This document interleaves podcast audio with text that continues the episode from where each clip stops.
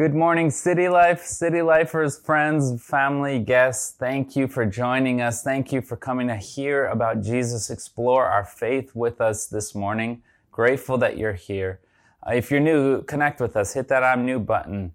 Uh, we just we want to be able to reach out and invite you to the things that we do, how we explore our faith and live with one another. If I haven't met you yet, my name is Pedro Reese, and I am the lead pastor here where we just love being a church together, pursuing Jesus in all that we do. I also want to start off today by saying Happy Memorial Day weekend to all of us. Happy Memorial Day, the day where we remembered our fallen soldiers who died to preserve the liberties that we all enjoy.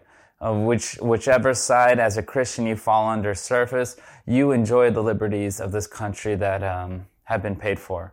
And so if today, if this weekend is, is one that you celebrate and mourn or remember the loss that you've experienced, we pray that Jesus would comfort you, would bring you comfort, remind you of the love or complicated relationship you might have had with that person. And um, yeah, we just stand beside you and uh, if reach out if you need uh, any help or support today. But we all um, living in the US is complicated, right?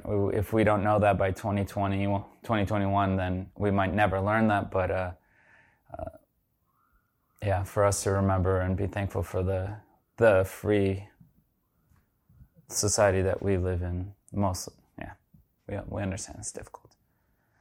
Uh, today we are just jumping right on into our service because we have this just this lack of time. There is so much to say. I hope that you have the next two hours free.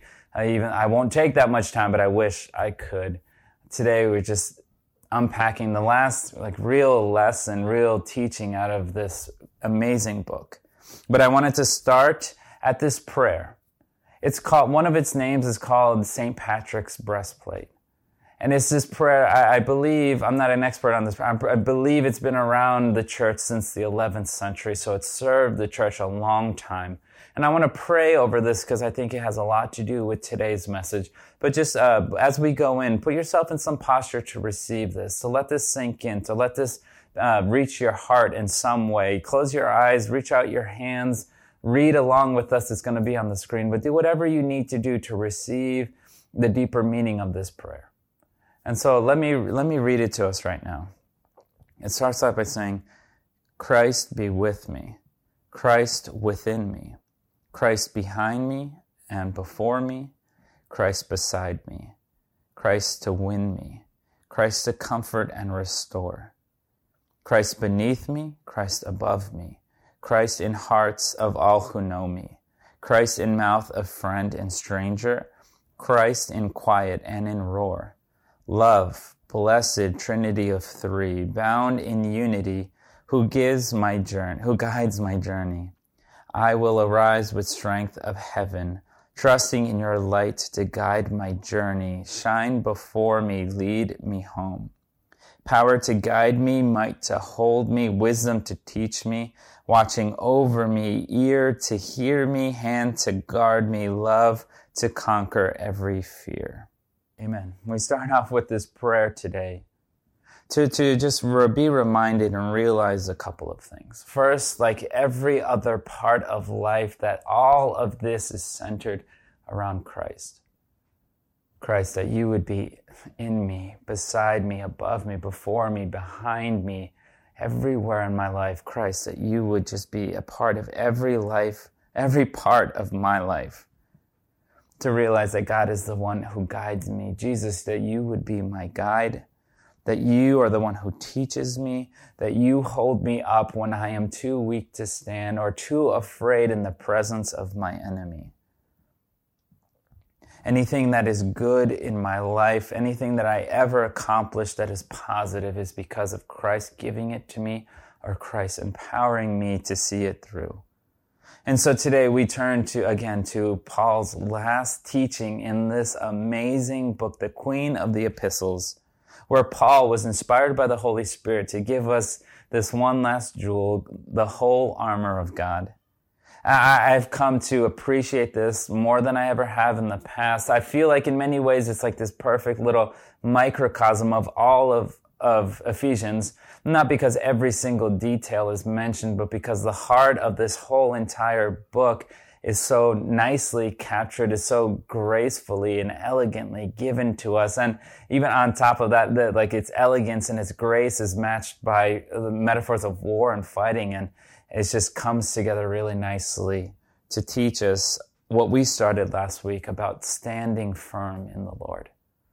Remember that Paul introduces the armor of God by telling us two things for us to lean on God's might, the strength of his might, and also that we would stand and stand against the schemes of the enemy.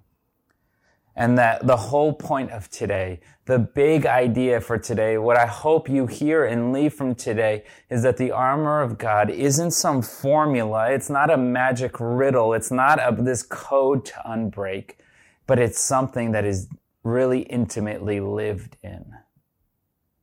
The armor of God isn't about magic. I honestly think to many believers, studying it will disappoint them because it won't turn them into some superhero. It won't, you won't turn into Superman or Iron Man or any of these guys. You just like won't become this giant spiritual guru, but it's this invitation to me, what I, what I have been learning, what I feel on my heart this whole week more than anything else that the Holy Spirit has been speaking to me, it's that the armor of God would teach us how to power, how to live powerfully honest that above everything else, all the other benefits that we would get out of this armor, that it was meant to be lived in to become powerfully honest. Honest with yourself, honest about how closely you live this life with the Lord, and like honestly, in a way that only you could ever answer. The honest about evaluating your relationship with the Lord, how deeply and passionately you pursue Him. Only you can answer that how to be honest with the life that you live, all of the things, the job that you're working, and then what you do afterwards, all like this, the totality of your life. What are you living it towards? Be honest with that. See if it's producing good things, if it's in, if you're pursuing what the Lord even has for you, or if it's not. You don't have to quit your job to pursue what Christ is doing, uh, what Christ is doing in your life, but are you living your life for Him? And then also that we would just honestly be able to see that we stand also in the presence of our enemy often. And for us to stand firm, this enemy who hates who you are, who hates everything about Christ, who is the antithesis of everything that Jesus was. Last week I showed this picture, and so those of you who are with us on our online service, you, this is your second dipping. But for those of us who are in beta, I talked about this picture, but I want it to become, to show up on the screen. I want us to see. I, I saw this picture in a museum and it just so struck me. It just show, so showed me how I think the enemy teaches us how to live life. If you look in the background, you see that, you see death, right? You see ominous, you see dark, you see shade. You don't, there's no lights, there's no hope, there's nothing calling you. And you look in the foreground and you see this big figure looming over you. This figure wraps us up in thorns, gives us a shovel to dig our own grave, points us to the ground, holds us down, forces his will over us. And I think that this is how the enemy would love for every human life to be lived. And yet, because God is teaching his people, his new society, how to live for him, how to wage war on his terms, how to use the tools, the equipment that he gives us. He gives us the armor of God to bring stability into our lifestyle and integrity into our and our character. Again, uh, stability into our lifestyle and integrity into our character. For us to be able to resist and stand, stand up to our enemy and his servants. For us to be able to experience a measure of Christ's victory now, the victory that was sealed on the cross when he resurrected from the dead that we will still suffer. We are promised to suffer, but we can experience God's victory now that even if my body is wasting away, my soul and my spirit rejoice and scream glory to God in every circumstance. And for us also to bring others out of captivity, because as we talked about much earlier in Ephesians, those who aren't in Christ are in this living dead state. And so I pray, let's pray before we keep on going. But as we look into the armor of God, that God would come, His Spirit would be with us, to be able to take this in and grasp and wrestle with it and have this armor that was meant for us to live in every day of our lives, every part of our lives. And so let me pray for us, church. Lord, I thank you for this day. I thank you for your presence with us.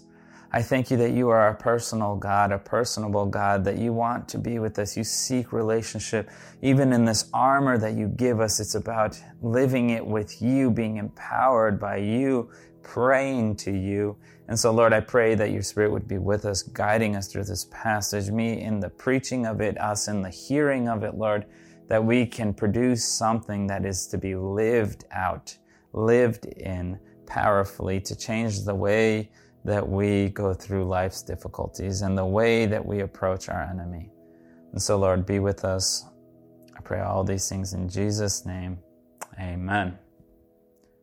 Amen. So today, again, our last real chunk of teaching out of the book of Ephesians. We're still, we're, we're not totally done with Ephesians quite yet, but our last real teaching that Paul gives us to summarize this whole book, this little microcosm of all that he's written. We're going to shorten it for the sake of time, so let's just jump right on in. We're going to be reading out of Ephesians 6, 13 to 18. God's word says this. Therefore, take up the whole armor of God, that you may be able to withstand in the evil day, and having done all to stand firm. Stand, therefore, having fastened on the belt of truth, and having put on the breastplate of righteousness and as shoes for your feet, having put on the readiness given by the gospel of peace. In all circumstances, take up the shield of faith with which you can extinguish all the flaming darts of the evil one.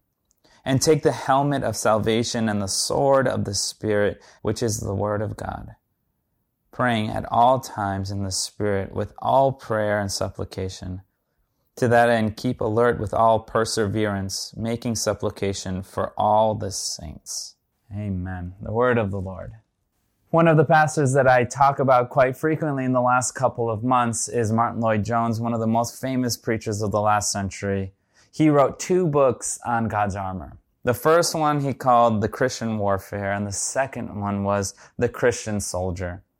And out of these 11 verses, this man wrote 736 pages, wrestling, exploring, digesting this, this section of scripture. And, but not to be outdone. That there was this man in 1655, he wrote, uh, his name was William Gurnall. He wrote The Christian in Complete Armor. It has two volumes, 261 chapters, 1,472 pages, all out of these 11 verses, because these 11 verses, I would assume from the moment they were penned out of Paul's mouth, have captured the imagination of, of a Christian life. It captured the imagination of, oh, like, what does this mean? How does this do? This dude wrote 1,400 pages on 11 verses. Man, I couldn't, write 1400 pages of my entire life. This is, this is cr- kind of crazy. So let's just start. Let's just jump right on in and let's talk about our first point for today, God's armor. Let's start with reading just verse 13. Therefore, take up the whole armor of God, that you may be able to withstand in the evil day, and having done all to stand firm. There's a couple of emphasis here, emphasis, whatever the plural of emphasis is. The first one is to take the whole armor. Take all of it. Don't find yourself missing any one of these pieces. Don't be like, okay, well, I have the belt, but I don't really need the helmet. I, okay, I have the breastplate, but I don't really need a shield. I'm, I'm more offensive. Like, no, no, no. Paul here in his instructions is take the whole armor of God. Make sure that you're not missing any part of it. Because the purpose of it here is so that we will be able to withstand in the evil day whether this is like one uh, commentators go back and forth whether this is like the end times when the antichrist is here and evil is reigning wild, like, or if it's just every day, day to day in your life, in the seasons that are difficult or in the seasons that are like really, you just feel attacked at all moments. Take on the whole armor of God. You have to be this well-rounded Christian to make sure you're practicing all of these parts that we're going to be talking about in a few minutes. And he's also talking about this idea of um, in the evil days that it really, you know, it's really nice that you can put on this armor when life is going your way, right? It's really easy. It's fundamentally really easy for me to pray this prayer, for me to sit down every morning when life is good and when life is doing going really well for me, when all of my goals are being achieved and say, Lord, I just, oh, I love your, your belt of truth. I'm going to put on your breastplate of righteousness. I'm going to put this all on. But here he's saying, you know what? It really matters when it's really most valuable is when life is hard. Put on the whole armor when life gets really tough. Do it, do it when life is good, right? Never forget Jesus. Don't step away. Don't for a second think that life is going good because of you. But when it's really hard is when it's most important. At the precise moment you don't want to put on the armor, when you don't want truth in your life, when you don't want the gospel of peace on your feet, when you don't want the shield of the spirit, which is the word, like, okay, then that's the moment you need it the most. I'm getting ready for our next sermon series. No uh, spoiler alert here, but in it, Christ says, you know what? Even the, even sinners, even tax collectors love those who love them. The worst people can love the people who love them. But what do you do when life gets really tough? How do you respond when the second you're supposed to be meek, you want to scream at someone? How do you do when you have to bless your enemy, your mortal enemy? What happens at that moment? Examine that because that's so important. And so here we're saying that it's the value in God's armor is when if we are wearing it when we really need it, when life is really hard. But even more than putting on the whole armor, the greater emphasis on this is that it's God given. Just like our sermon series on the spiritual gifts last year, all of this comes from the Lord. This is only valuable because God gave it to us. It is only valuable as a metaphor, as a training ground, as things to guide your prayer. This is only valuable when you, because it's given to us by God. I could have think I could have thought of, up of any pleasant metaphor, and if God wasn't in it, then it would do nothing to really help us. And so the the importance here that is God given, this take on this whole armor to give me the pieces to fight this war, to stand up to the enemy the way that he tells me to, so that I'm also not fighting my enemies like we talked, fighting other people, so that I'm not mistaken in thinking that Jared down the street is my enemy instead of Satan working at odds against us. Like, no, no, fight the right way and fight the right enemy. And so all of these six pieces together come together to have something that is to be lived in. Remember, that's the big idea for us today is that the armor of God is entirely meant to be lived in, all six pieces incorporated into our daily lives. And so let's look at the armor now. Let's dive right on in because this is going to take a while. Let's see all of the pieces and what God is maybe telling us and teaching us about each one. The whole armor. Let's read verses 14 to 17. God's word says, Stand, therefore, having fastened on the belt of truth having put on the breastplate of righteousness, and as shoes for your feet, having put on the readiness given by the gospel of peace. In all circumstances, take up the shield of faith, which you can, which you can extinguish all the flaming darts of the evil one. And take on the helmet of salvation and the sword of the Spirit, which is the word of God. Today, I encourage all of us to uh, take notes, take notes on these because uh, um, we won't be able to give each one as much time as we want. And it's important to remember each one of these. If you're not going to take notes now, then go back to our YouTube channel where this is going to be posted later and look at each one of these. Pray through each one of these because some of these come really naturally to you. You have been wired to know this really well and practice it and other ones may be really foreign or are the ones that you need to work on more than any of those. So take notes. Allow the Holy Spirit to work out, to use this as a, as a scripture of teaching, of showing you how you need to stand up stronger. And also remember the scene. Remember that Paul was writing this as a prisoner of Rome. And a prisoner of Rome at almost all times of the day was chained to a Roman soldier. If they were on the move, if they were walking, if the prison wasn't very reliable, then they were chained to a, a, Roman soldier. And so Paul here is writing this letter about freedom in Christ, about this powerful living. Remember, new life, new society, new measures, and new relationships. All of this while being chained to a Roman soldier. And he's looking at this soldier and he's like, wow, I see attributes of Christ all over this man. I'm gonna, I'm gonna talk about how Christ reminds me of this Roman soldier get up here. And he starts to talk about the first one he does. He takes this, a piece of equipment and gives it an attribute of Christ, reminding Christians all over the world, really most directly to Christians in Ephesus, but to us, Christians of all time, of attributes of Jesus and how powerful he was with them. And the first one that we're given is to, for us to fasten the belt of truth. In the Roman soldier, they would put on this belt and like any belt, this belt was supposed to bring up this like hidden strength or this confidence or this courage out of the soldier. It holds the belt. Just think about the belt. It holds your core together. It keeps you upright. It keeps you strong and stable. And it pull, it's like kind of like pulling out this strength in you that you might not even know that you have. It's this support that causes you to feel powerful.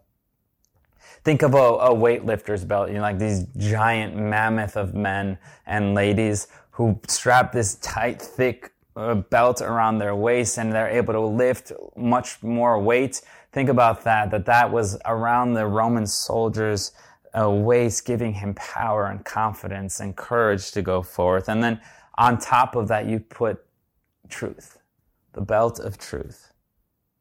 And here, Paul has every intention to talk to us about two things, both the sincerity of how, uh, the sincerity of our speech and the integrity of how we conduct ourselves and our character. The first one, truth. Truth should always just come, jump right out of us of how we are talking. If we're known as honest people, if we are known to be truth tellers, and when it's easy to do that and when it's really hard to do that people of integrity with how we use our speech, but also integrity in, in our character and in our conduct and how we live this life. Both of these, that we don't have secrets, that we don't have deception, that we don't have hidden things living in our lives. I remember the only, when I was being interviewed for the staff position that I started at City Life with, the only question that I still remember the oversight team asking me, they asked me a good amount of questions, but the only one I, I still remember, because it, sh- it like shocked me that somebody would actually ask me this. They asked me, like, Pedro, do you have anything hidden in your life? Do you keep a lot of secrets? And let the, let the belt of truth jump out at you and me saying, okay, like, is there parts of my life that are hidden? Do I? Do I have anything hidden? Do you have anything hidden? Are there parts of your life that no one knows, whether you're married or single? Are there parts of your life or your heart that you just keep in the dark because you don't want it exposed or because you don't want to lose it?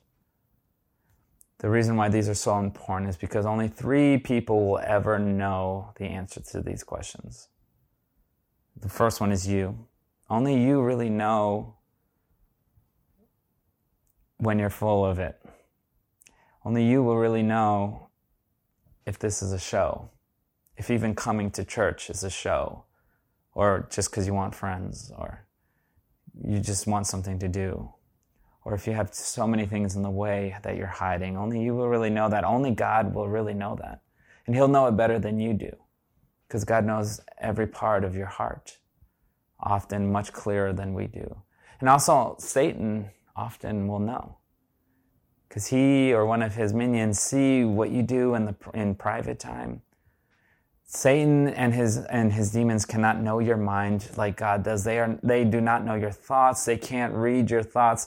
They but they can see and examine. They've gotten pretty good at seeing how human beings are and, and what they do in their private time. So it becomes incredibly important for the Christian to live out with the belt of truth because then there's no place to hide. There's no place to say, God, I'm fooling you on this one. The second piece of equipment is the breastplate of righteousness. And This piece of equipment is exactly what you think, exactly what you see in the movies. It's the breastplate that went over your chest and protected your back. It, the idea of this was to protect all of your vital organs, right? The pieces of you that you can't do without, except for the spleen, which uh, Dr. Greg and Dr. Brianna, number one, congratulations, and please tell me if I'm wrong. If you're if you're watching this right now or later on, tell me if I'm wrong. I'm pretty sure you can do without your spleen. Congratulations, you guys are really incredible and inspiring. Uh, but it protects this breastplate protects all parts of you that are, are vitally important, right? Vital organs. And, and on top of that, Paul attaches to this breastplate righteousness. Whereas Paul, and almost all the time that he writes in his epistles, when he talks about righteousness, he is talking about justification. And I believe that to be the case here. Justification is this bigger word of really just spelling out that there is nothing, that there is no sin in the way of your relationship with the Lord that before Christ, all, all of our sins stood in the way because this is this holy God and we are wholly corrupt, right? And so we, like, we can't even get to one another because there's this dividing wall. But through justification, God sent his son to take our place to wipe the slate clean. Uh, John Stott, my best friend, writes this. He says that it's God's gracious initiative in putting sinners right with himself through Christ that all of your sins are absolved, another fancier word, uh, that are all wiped clean, they're all forgotten, they're all paid for. Not that Christ, not that God is this holy God could ever say, you know, I'm okay with this sin. No, He has forgiven it by Jesus. All of your past sins, the present sins, and your future sins. If you are truly in Christ, living for Him, you will never be perfect on this side of heaven. But if you are in Christ, and pursuing Him, having a relationship with Him, then He looks at you and He sees you completely wiped clean. And so I pray that this redefines this breastplate of righteousness, redefines how we read Romans 8, verses 1 and then 34 to th- 33 to 34. When Paul to the Romans writes this, there is therefore now no condemnation for those who are in Christ Jesus who shall bring any charge against God's elect? It is God who justifies. Who is to condemn? Christ Jesus is the one who died, and more than that, who was raised, who is at the right hand of God, who, who indeed is interceding for us. That we can put on this breastplate of righteousness so that we can never again be God's enemy that we can be his sons and his daughters, that we can have this relationship with him, that we can have right standing with him. When we have this enemy who wants us to only know shame and guilt, who hits us with a stick and then gives us that stick and teaches us how to hit it of ourselves. And so no amount of whispering from Satan or one of his demons, no amount of your heart being broken and not being able to receive grace can ever change the fact that we are truly justified, that we have been given Christ's righteousness to never again be Christ, God's enemy, but so that we can be his heirs, so that we can be his sons and his daughters. That no one can ever again take away this, bre- this breastplate of righteousness that makes us have firm footing with the Lord. No amount of devils, no amount of our sin, if we are in Christ, can take that away. The next piece that we have is honestly like has grown on me a lot. It might be one of my favorites here, but it is the boots of peace. But here we're given these boots of peace that for the Roman soldier had two main purposes. The way that it was designed for the Roman soldier had two purposes in mind. The first was to allow a Roman soldier to be able to march great distances. You know, I can start off my here, my day here and be all the way over there because these shoes, they give me stability and strength to keep on going much further than I could do with another type of shoe. It was designed for that. And the second purpose was also for me in to cover long distances is to give me stability firm standing when I'm fighting, when I'm in this stance, when I'm going at it, when I'm literally at life and death with somebody else, that these shoes will give me stability and be able to help me be really mobile. Super important in war. I don't know that for myself, but I feel like that is pretty understandable. And the, on top of that, Paul puts that on these boots of peace, these boots of the readiness given by the gospel of peace. Number one, that this, these boots would have the peace of the gospel to really just put peace into your soul and your spirit through and through to cover up all of your fears that you're not okay, that God doesn't really love you, that there's another gospel that is better than Christ. Like, no, no, no.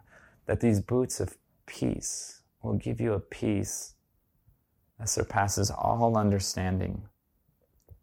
That these boots of peace also allow you to be mobile with this fight, to bring peace to other, for you to that we should never like, oh, I can tell everyone about Christ and what he's done for me. And the, and the other part that I had never even thought about is that it gives us this readiness. And scholars aren't like, they're not really in unison on what this means. Some people say a couple of things, but really most commentators agree that it's either one of these two things. And personally, I think it's both. I think that both are super legitimate.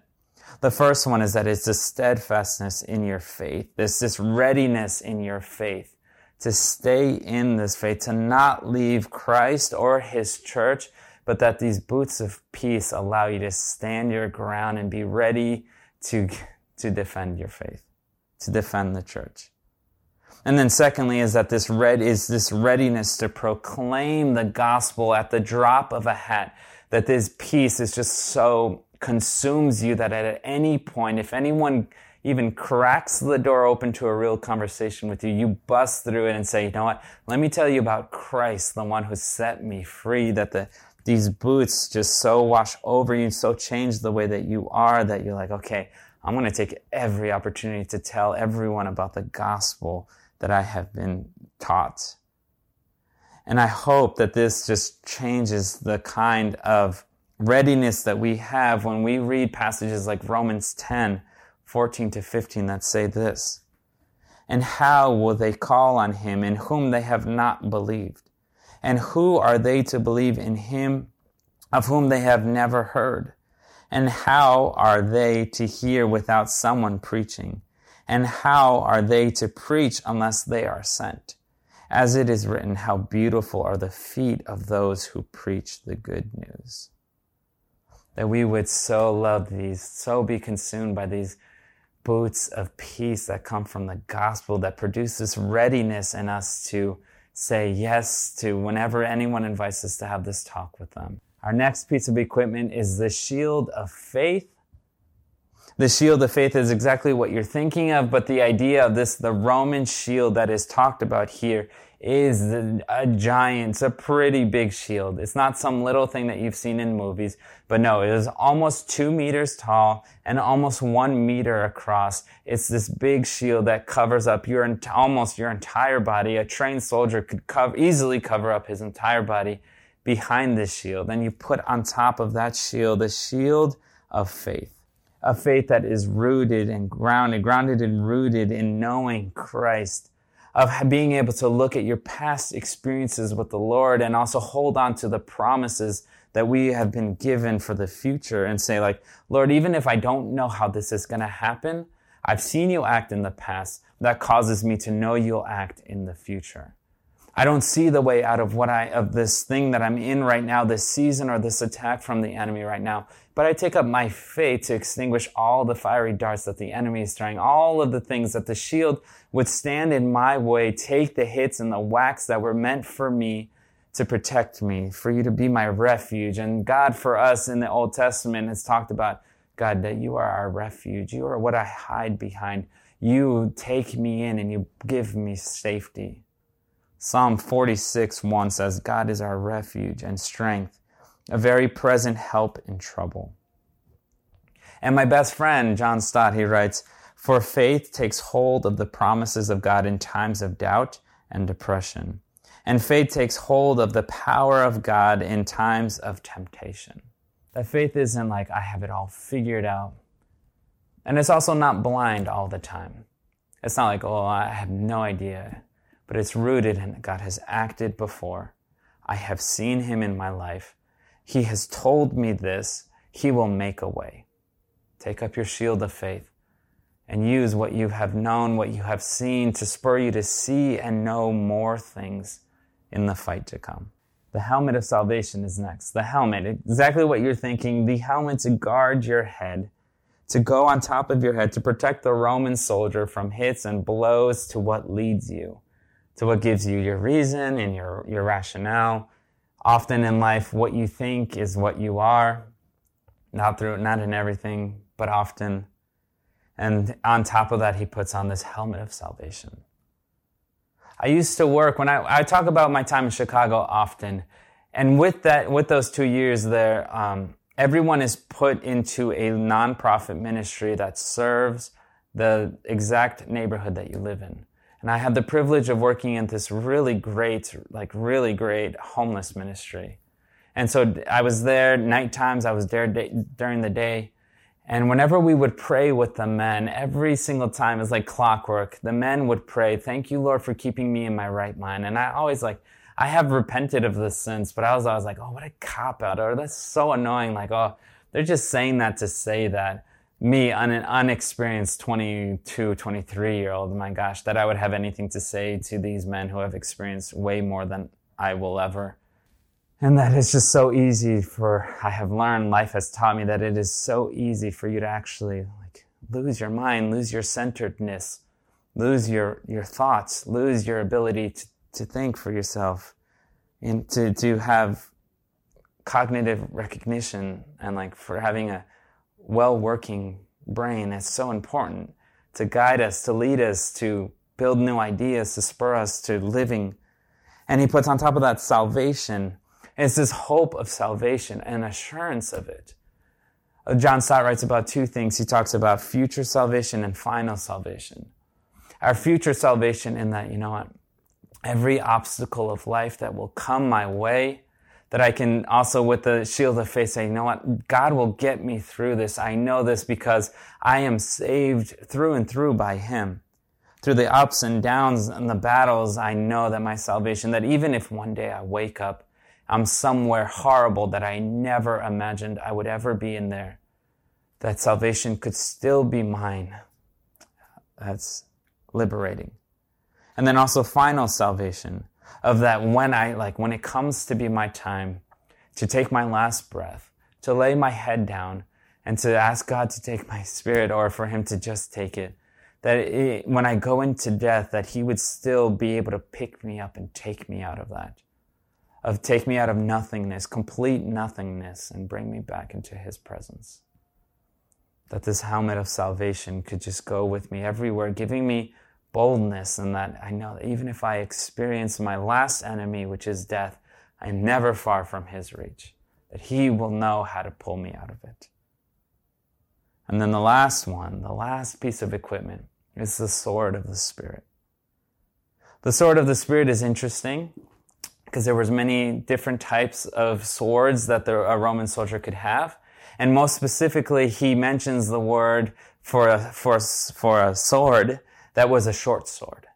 Paul here is saying, you know what, when, when we have this weapon here that's face to face, that like makes us get down and dirty, that we can see our enemy, that he's right here, right in front of. It wasn't a little dagger, but it was a short sword. It wasn't a broad sword. It was short to get up close and personal to evil like Christ did, to see our enemy face to face, to know what he's really all about and to know how powerful the Lord is.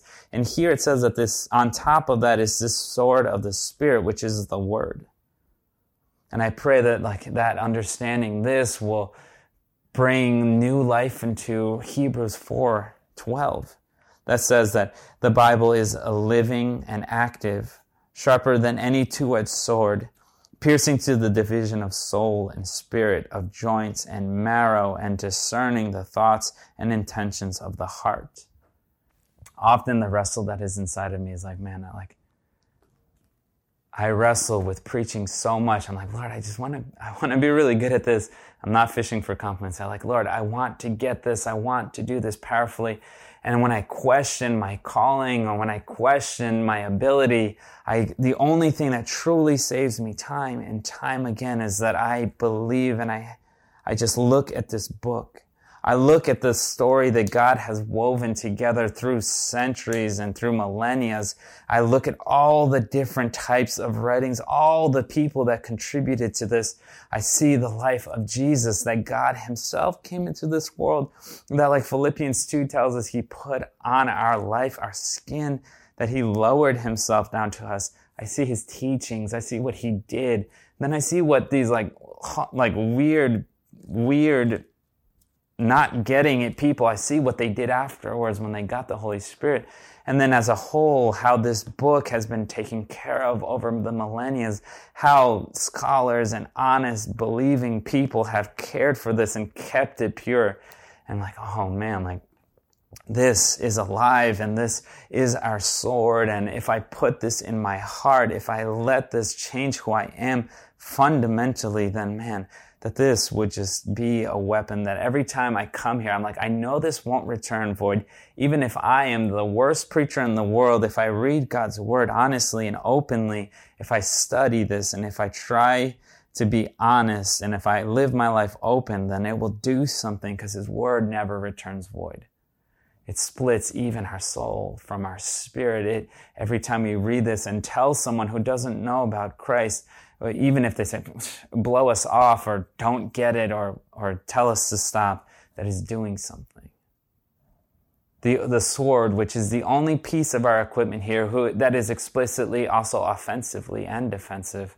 Up until now, everything has been defensive. You know, in a pinch, anything can be used as a weapon, right? But this is the only one that truly is an offensive weapon here.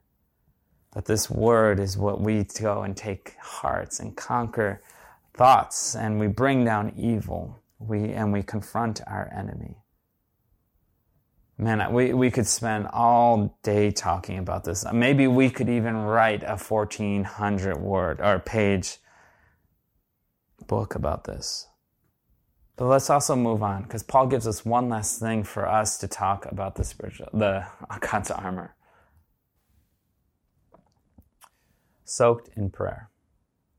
Let's read verse 18. Praying at all times in the Spirit, with all prayer and supplication. To that end, keep alert with all perseverance, making supplication for all the saints. I love how he just doesn't give us this armors without addressing prayer. As John Stott writes this, my best friend.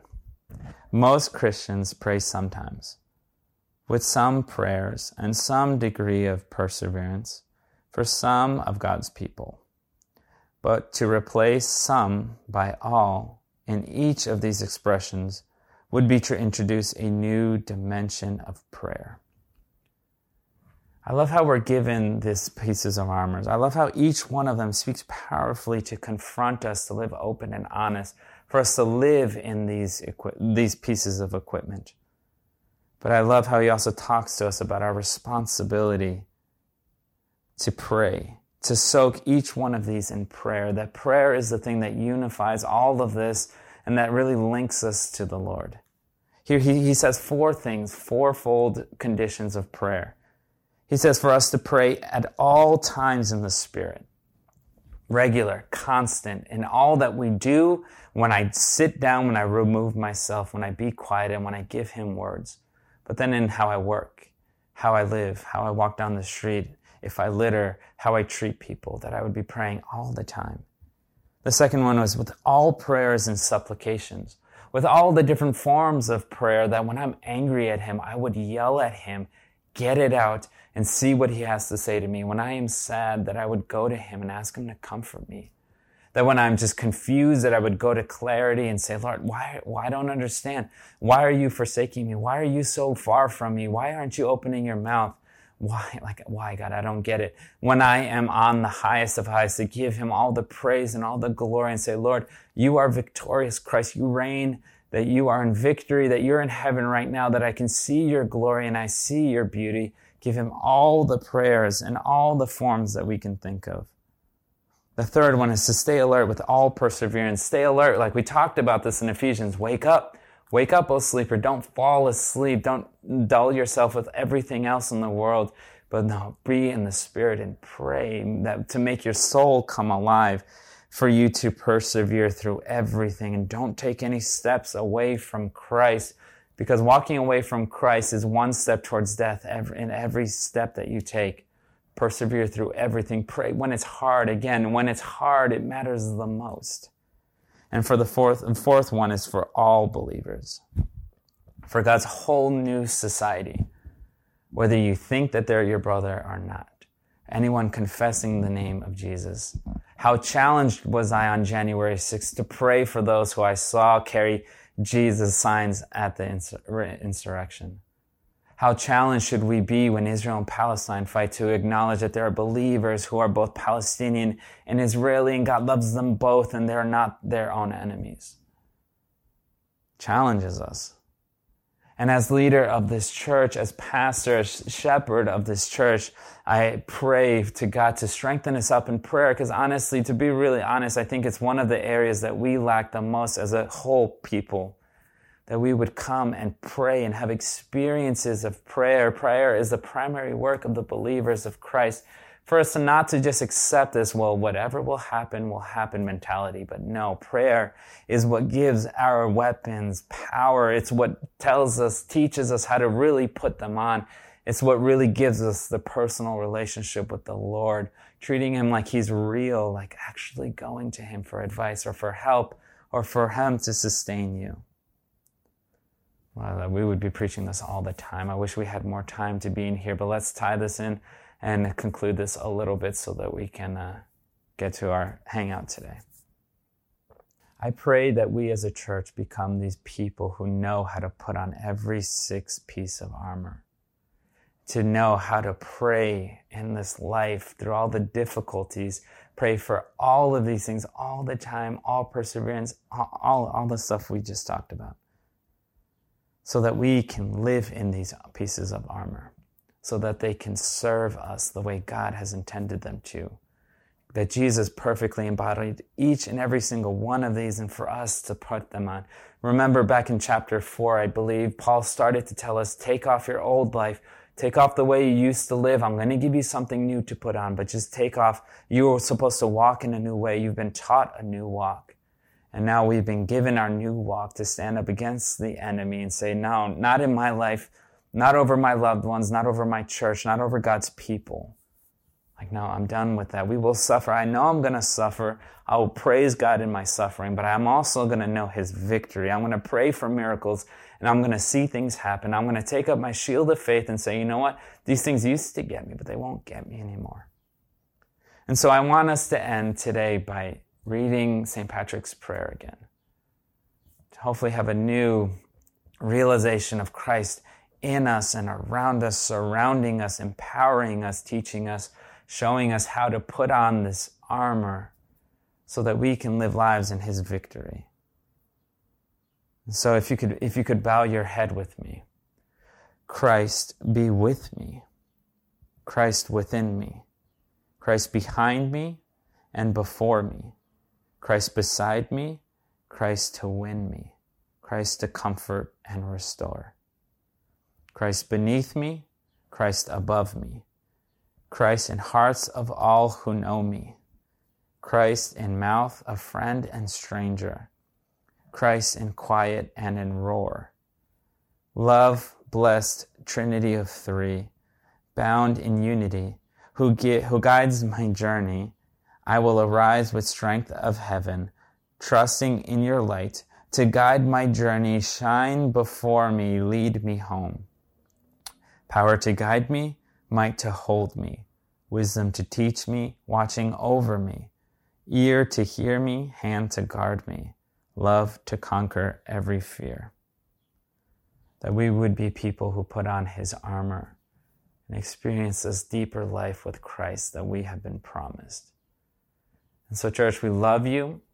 To get, like we said during the Vision Minute, we are not going to be having um, prompt time today. We do have a few. I will read a few questions, but those are mainly just for you to process on your own during the week, for you to write these down, have them on. They'll be on our YouTube channel with the sermon as well. For you to turn to and examine yourself. Put on the armor of God this week like you never have before. All right, so here are our prompt questions for today. Prompt question number one This is a, uh, the, our first interactive one. Go online, go to YouTube, go to wherever you search music, and look for the song Every Victory by, I believe his name is Danny Gokey. Uh, sorry if I'm pronouncing that wrong. hear this song, look at the re- lyrics, be reminded of Christ's victory over the enemy, over every obstacle of life, and react to it. See how you have lived this, how you have experienced this, how you live this out, and how you also need to believe in this more. That's prompt question number one. Prompt question number two. Which piece of the armor seems most natural to you? All of us are going to be wired to know some of these way better than we do others. So which one comes really naturally to you? Which one have you already been taught to rely on? Prompt question number three is the opposite. Which piece of armor seems most foreign to you? Which one do you just know you need to get better at, at equipping and at living out and living in? All right, church, we love you so much. We're going to be going to our hangout at Liberty State Park with these two other amazing churches. We're going to hang out. We're going to have a good time. If you have nothing to do or if you want to celebrate Memorial Day with us, go there at noon. We're going to be starting there at noon from noon to two o'clock. Join us. If you want to, no pressure. Uh, if you're not there yet, then that's totally fine. But we're going to go there, see these, meet these amazing people, get to know these other churches, and start this relationship with them. And we love you so much. I love you. Have a great week. We'll see you at our MCs. We, yeah, just filled with so much love for all of you. We'll be together soon. Beta next week. Love you.